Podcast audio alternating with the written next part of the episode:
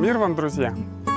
Мы продолжаем серию занятий а, из цикла «Дом на скале» по основам христианской веры.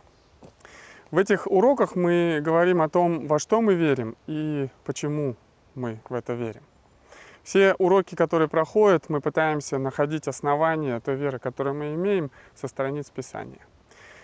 В прошлый раз мы говорили с вами о том, что Иисус был не просто гениальным человеком, не просто пророком, не просто, там, я не знаю, философом или еще кем-то. Но мы из Писания увидели, что Иисус является также и единственным Сыном Бога. И сам Он по природе является Богом. Об этом говорили самые близкие люди, которые знали Иисуса лучше всего. Об этом свидетельствовали даже бывшие враги. Об этом говорил сам Иисус, и об этом э, говорил сам Бог Отец. Сегодня мы поговорим с вами э, об еще одном, так скажем, аспекте э, природы Иисуса Христа.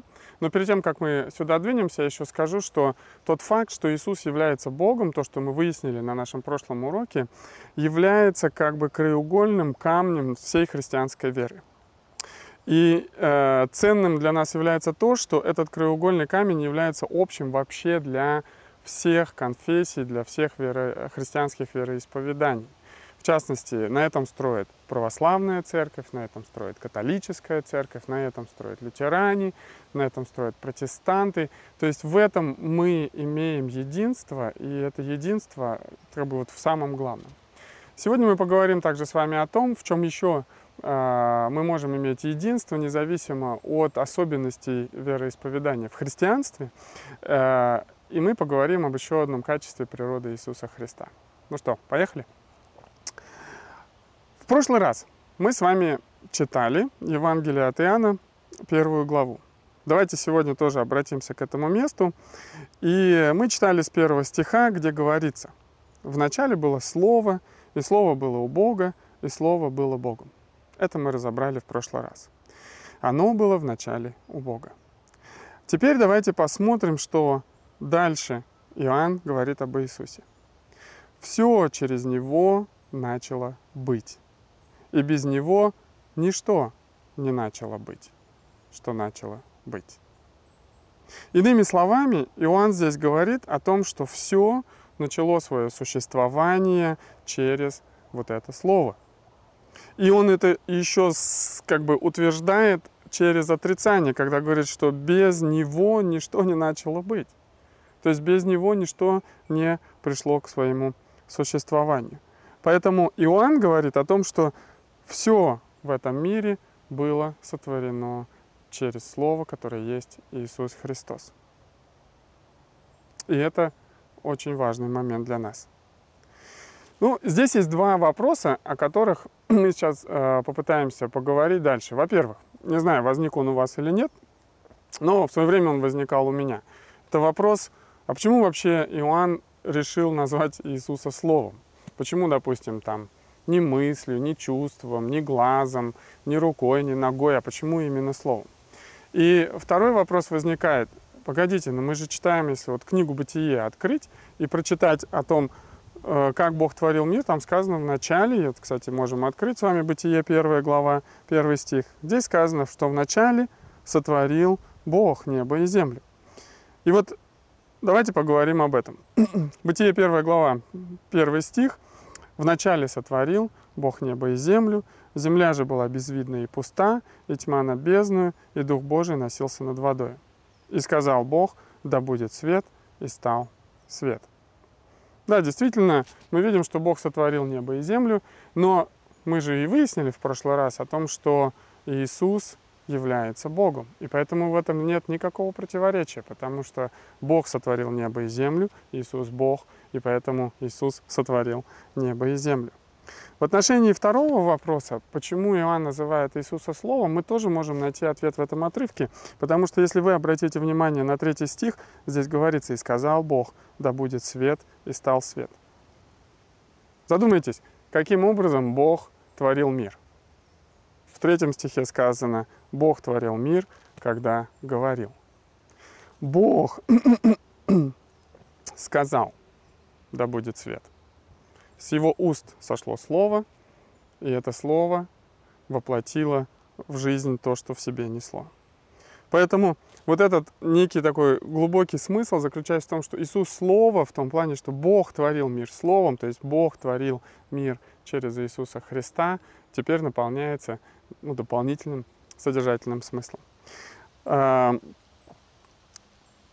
воспользуемся сравнением. Для того, чтобы построить дом, необходимо сделать несколько вещей. Во-первых, прежде чем мы можем дом построить уже на конкретном месте, нужно сначала, чтобы этот дом возник где? Сначала должен возникнуть, э, возникнуть в нашей голове. Сначала нужно придумать его, сначала нужно э, посмотреть, что где будет находиться, составить наброски, потом чертежи, потом какие-то расчеты. И только после того, как вся эта документация, так скажем, ну, сначала в голове идея выльется на бумагу, а потом с бумаги э, ну, в соответствующие чертежи, то только после этого можно приступать к следующему этапу строительства дома. И по этим чертежам дом строит строительная компания. А когда дом готов, то его сдают в эксплуатацию. Ну, если взять пример, ТДСК у нас строит дома или просто любые панельные дома или кирпичные большие, то в дальнейшем дом передается управляющей компании или ТСЖ или еще какой-то организации на э, текущее обслуживание. Так вот, в некотором смысле это сравнение подходит, потому что описать, каким образом Бог творил этот мир. Бог Отец был архитектором который задумал это мироздание от начала до конца. Это его идея, это его план, это его чертеж. Но когда дело дошло до сотворения, то Бог Отец передал эти чертежи своему сыну. И сын воплотил это в реальность. Бог говорил, сын это делал. То есть он был строительной организацией, прорабом или бригадой, то есть тот, тем, кто э, идеи Бога Отца воплотил вот в жизнь. Интересно, что в Бытие, вот мы только что читали, э, говорится, э, что когда Бог творил этот мир, земля же была безвидна и пустая, и тьма над бездной, и Дух Божий носился над водой. Иногда такое сравнение проводят, что Дух Святой э, в процессе творения носит, ну, имеет такую, он как бы, он присматривает за, за созданным миром, он следит за порядком, он поддерживает здесь жизнь. Конечно, это мы сейчас не говорим не о доктринах, а просто о каких-то сравнениях, но если это вам помогает понять, каким образом Бог творил мир, то можно э, этим воспользоваться. Также в Бытие, в первой главе, 26 стихе, мы находим еще один интересный стих, который э, еще больше приоткрывает перед нами завесу того, как Бог творил этот мир. 26 стих 1 главы говорит, «И сказал Бог, сотворим человека по образу нашему и по подобию нашему, и да владычествуют они над рыбами морскими, и над птицами небесными, и над скотом, и над всей землей, и над всеми гадами, присмыкающимися по земле. Обратите внимание, что Бог говорит, сотворим человека по образу нашему и по подобию нашему. Бог Отец, Бог Сын и Святой Дух участвовали в сотворении этого мира. Иисус является фактическим Творцом нашего мира. Есть еще одно место в Библии, которое мы, к которому мы сейчас обратимся. Находится оно в Исаии, 55 главе, 10-11 стих. Давайте откроем и прочитаем. Этот отрывок, на мой взгляд, тоже помогает нам задуматься о том, как функционирует Бог в плане творения вещей, воплощения их в жизнь. Исайя 55 глава с 10 стиха.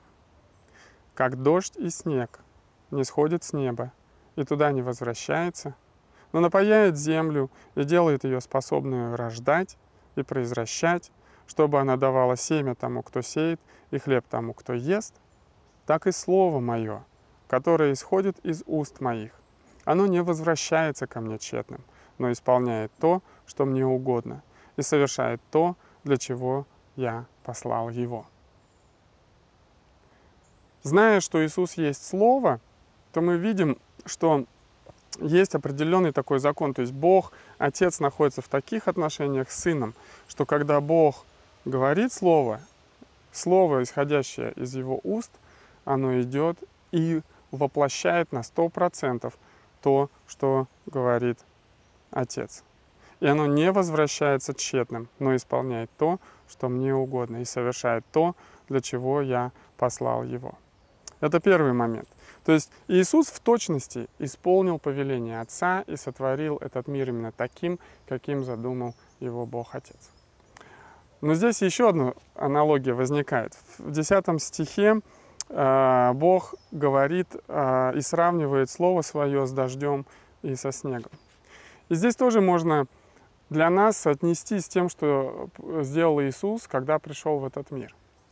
Подобно тому, как дождь собирается в небесах и спускается на землю, Иисус, будучи с Богом Отцом, будучи по природе Богом своим, спустился с небес на землю для того, чтобы дать жизнь, как вода с неба приходит и оживляет почву и дает растениям жизнь, и потом из этого происходят семена. Также Иисус обладает вот этой жизненной силой. Он пришел в этот мир, чтобы мы имели жизнь и чтобы мы имели с избытком. Интересно, что если мы вернемся к Евангелию от Иоанна, первой главе, где мы находились в самом начале, давайте посмотрим, что еще Иоанн говорит дальше, в первой главе, в четвертом стихе. А здесь говорится практически о том же самом. Иоанн говорит, в нем была жизнь, и жизнь была свет человеков. И свет во тьме светит, и тьма не объяла его. Апостол Иоанн говорит – еще и о том, что Иисус живое Слово, что э, Он Слово, несущее жизнь. Причем эта жизнь это не какое-то серое существование. Это э, особенная жизнь, потому что он говорит, эта жизнь была светом для человека. То есть это жизнь не во тьме, а это жизнь во свете. И это не просто свет солнечный, как сегодня. Вот Бог благословил нас снова э, солнечной погодой, и мы в его лучах и греемся, и наслаждаемся. Это такой свет, который тьма вообще не может объять. Ну, действительно, когда солнце поднимается над горизонтом, все, ну, тьма прячется, наступает день. Вот. А Иисус является очень мощным источником света для людей. И Он такой свет, который тьма не может объять. И неважно, в какой тьме может находиться человек, когда Иисус приходит в жизнь человека, любая тьма отступает. И знаете, здесь вы можете для себя это применить. Если в вашей жизни есть определенная тьма, и вы не знаете, что с ней сделать, и есть непонимание, то Иисус — это та жизнь, которая имеет свет, способный разогнать любую тьму. В итоге давайте подведем промежуточный такой итог. Э, что говорит Иоанн? В первой главе с 1 по 5 стих мы узнаем, что Иисус есть, во-первых, Слово, что Он есть Бог, что все было сотворено через это Слово. Мы также поговорили о том, как это могло происходить. Мы также видим, что это Слово, в котором содержится жизнь, и мы видим, что эта жизнь имеет особенный свет, который тьма не может объять. Не только Иоанн говорил о том, что Иисус является Творцом этого мира. И не только Иоанн говорил о том, что Иисус есть жизнь, которая полна света. Вот сам Иисус тоже свидетельствует о себе. Евангелие от Иоанна, 8 глава, стих 12. Здесь сказано, «Опять говорил Иисус к народу, и сказал им, «Я свет миру. Кто последует за Мною, тот не будет ходить во тьме, но будет иметь свет жизни».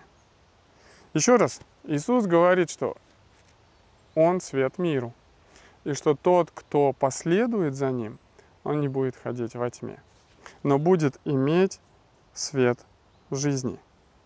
Поэтому тот, кто в своей жизни выбирает следовать за Иисусом, он выбирает выход из тьмы во свет и имеет свет жизни. Теперь давайте посмотрим на свидетельство бывшего врага Иисуса Христа, апостола Павла, того, кто из врагов обратился э, в сердечных последователей за Иисусом. Если мы откроем послание к Колоссянам, первую главу, и прочитаем с 15 по 20 стих, то мы здесь найдем следующего. Следующее. Апостол Павел говорит об Иисусе и говорит, который есть образ Бога невидимого, рожденный прежде всякой твари. Ибо им создано все, что на небесах и что на земле, видимое и невидимое, престолы ли, господство ли, начальство ли, все им и для него создано. Снова мы видим здесь в 15 стихе, что Иисус – видимое представление невидимого Бога. Он был рожден прежде всякой твари. Далее Павел говорит в 16 стихе, что Иисус сотворил все вокруг. Ибо им создано все, что на небесах и что на земле. То, что видимо, и то, что невидимо. То есть и Павел говорит о том, что Иисус не просто сотворил вот этот мир видимых вещей, который мы созерцаем, но Он создал еще мир и духовный, то есть мир, который нами не видим. Поэтому думаем ли мы об ангелах или о духовных силах, изначально все было сотворено Иисусом Христом. Вот. Но и даже не только это. Павел говорит, что еще и престол, и господство, и начальство, и власти, все имя для него создано. Это тоже мир невидимых вещей, но это такой мир как бы идей, интеллектуальной оргструктуры, системы. То есть все изначально было тоже создано Иисусом Христом. То есть все миропорядки. У каждой вещи, когда мы ее берем, ну, покупаем в магазине или смотрим, мы часто интересуемся, где это произведено. Ну, made in China, сделано в Китае, там, made in Russia, сделано в России, там, made in USA, сделано в Соединенных Штатах. Э, в некотором смысле вот все мироздание, весь этот мир, неживой мир, живой мир, э, и в том числе духовный мир, носит на себе вот этот отпечаток где можно сказать, это сотворено Иисусом Христом. Вот. Э, ну, это, на мой взгляд, такое хорошее сравнение. А, и еще одна очень важная мысль. Давайте о ней поговорим. В 16 стихе Павел говорит, что видимый и невидимый, материальный и нематериальный мир был создан Иисусом, и при этом он говорит о том, что все было создано им и для него. Вот об этом, возможно, вы тоже не задумывались, а я хочу, чтобы мы обязательно об этом подумали. Павел говорит, что весь мир был создан для него. Оказывается, этот мир создан был не для нас, и он принадлежит не нам. Бог создал этот мир для себя. Реальность в том, что Он дал этот мир нам в распоряжение, и мы являемся его управителями. Это мир в нашем распоряжении, мы менеджеры. Но на самом деле он принадлежит Иисусу. И мы являемся не собственниками, а вот этими поставленными для заботы людьми, для того, чтобы заботиться о том, что на самом деле нам не принадлежит. Более того, мы сами сотворены не для себя. Мы сотворены, согласно этому стиху, для Него. То есть все создано Иисусом, и все создано для Него, в том числе и мы. И возникает вопрос, как это понимать? Вот здесь я воспользуюсь таким сравнением. А, зачем родители заводят детей? Ну, вы можете разные причины в голове прокручивать. Но мне понравилось в свое время, я услышал эту мысль от, э, от другого человека, вот, э, и поразмышляв над ней, увидел, что как бы это странно ни казалось, но родители заводят детей для себя. Потому что внутри них есть определенные желания, которые они могут, э, так скажем, реализовывать благодаря детям. Родители желают любить. И они, э, ну, у них есть вот это желание отдавать любовь. И они реализуют это через своих детей. У них есть желание заботиться о ком-то. И они реализуют это желание через своих детей. У них есть желание увидеть будущность и надежду. И это тоже реализуется через их детей. Но э, вопрос, как это реализуется, подводит нас к тому, что единственный, пожалуй, такой, ну, основной, может быть, не единственный, но основной способ, как это реализуется, это реализуется через личные живые отношения между родителями и детьми. Если эти отношения есть, если они здоровы, если они постоянные, если они крепкие, если они продолжительные, то все то, те те желания отдавать, которые есть у родителей, они будут реализованы через детей, и дети это получат. Вот. И таким образом нужды тех и других будут удовлетворяться благодаря отношениями друг с другом. Мне кажется, что эта аналогия справедливая в отношении Бога, сотворившего мир. Бог сотворил мир через Иисуса Христа. Иисус Христос сотворил этот мир, а, и Он создан для Него, в том числе и мы созданы для Него, потому что Бог желал а, заботиться о нас. Бог имеет глубочайшую потребность любить и отдавать, и заботиться, и благословлять, и давать будущность, и надежду, и жизнь.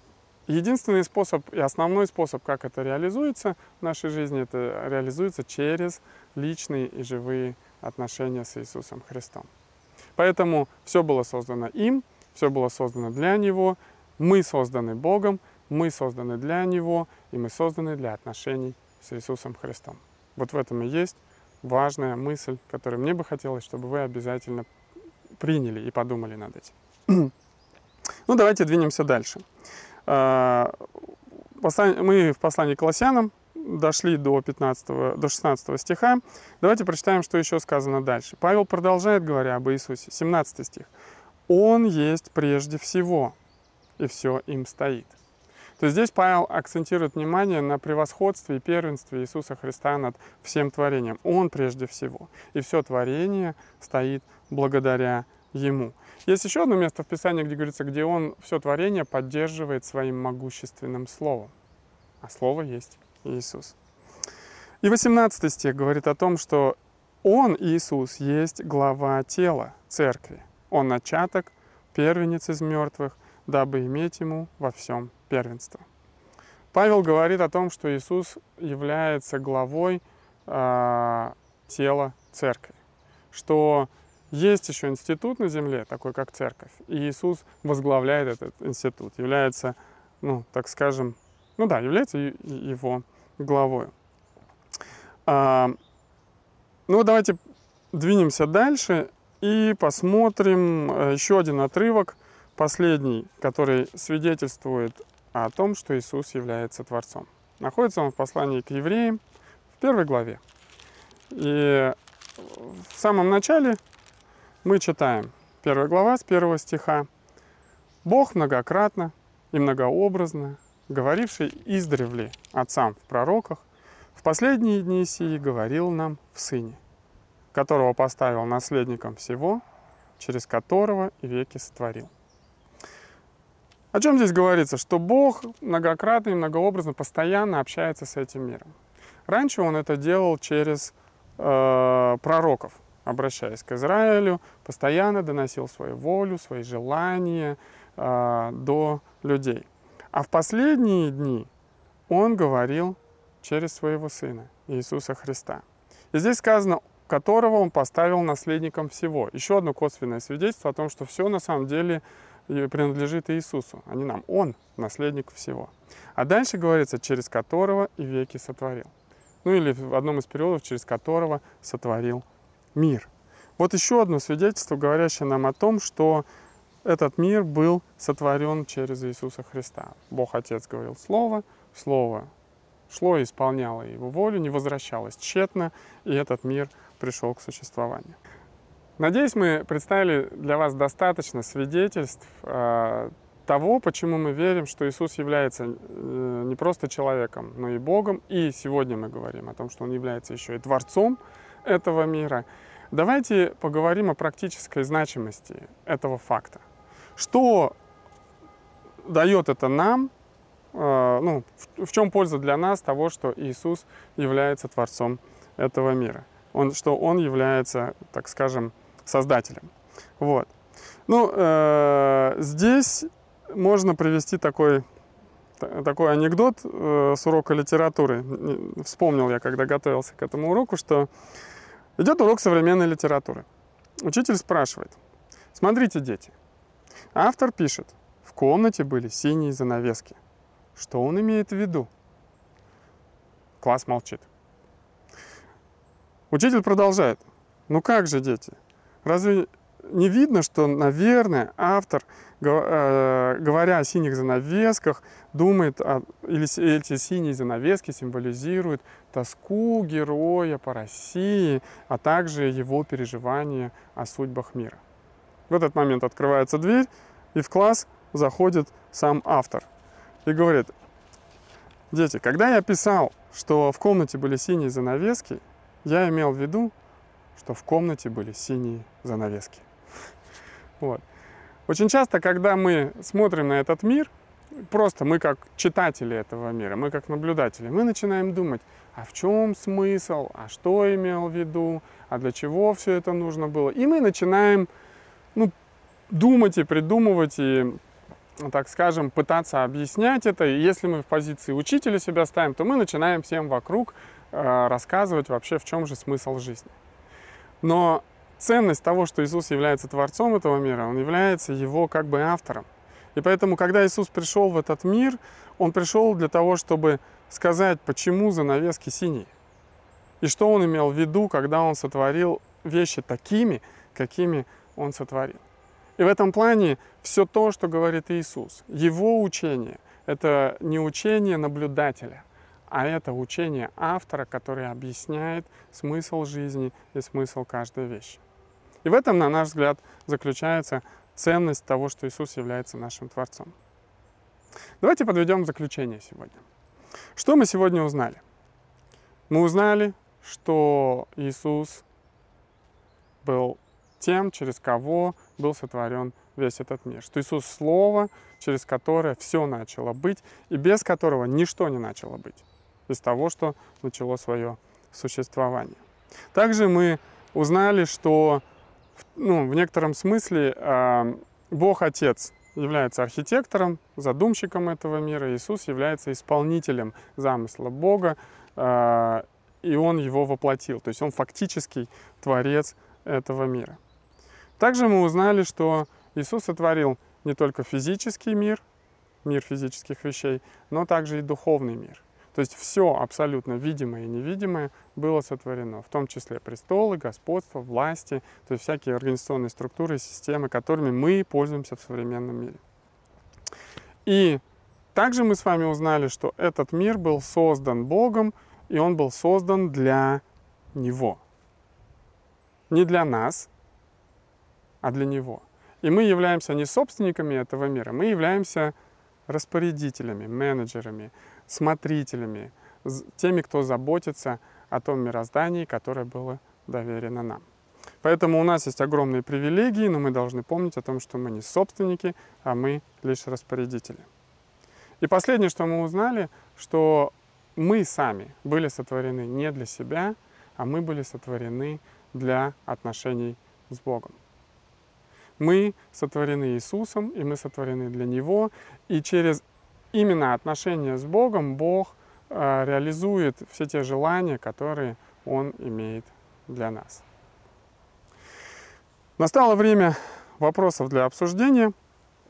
Э, давайте такой вопрос обозначим для сегодняшнего обсуждения. Что для вас означают слова апостола Иоанна в том, что в Иисусе есть жизнь, и эта жизнь – свет для людей? Это, первое, это Иоанна, первая глава, 4 стих. Вот. И хотелось бы тоже продолжить э, обсуждение или размышление над словами апостола Павла, что все было сотворено им, и все было сотворено для него. Может быть, есть еще какие-то аспекты, о которых вы думали, что означает в вашей жизни слова, что все им и для него создано. Как это влияет на понимание смысла моей жизни. Я надеюсь, эти вопросы будут выведены на экран, и вы можете здесь сделать паузу для того, чтобы плодотворно о них поразмышлять и пообсуждать. И в заключении хотелось бы сказать, будьте мудрыми строителями и стройте свой дом на скале.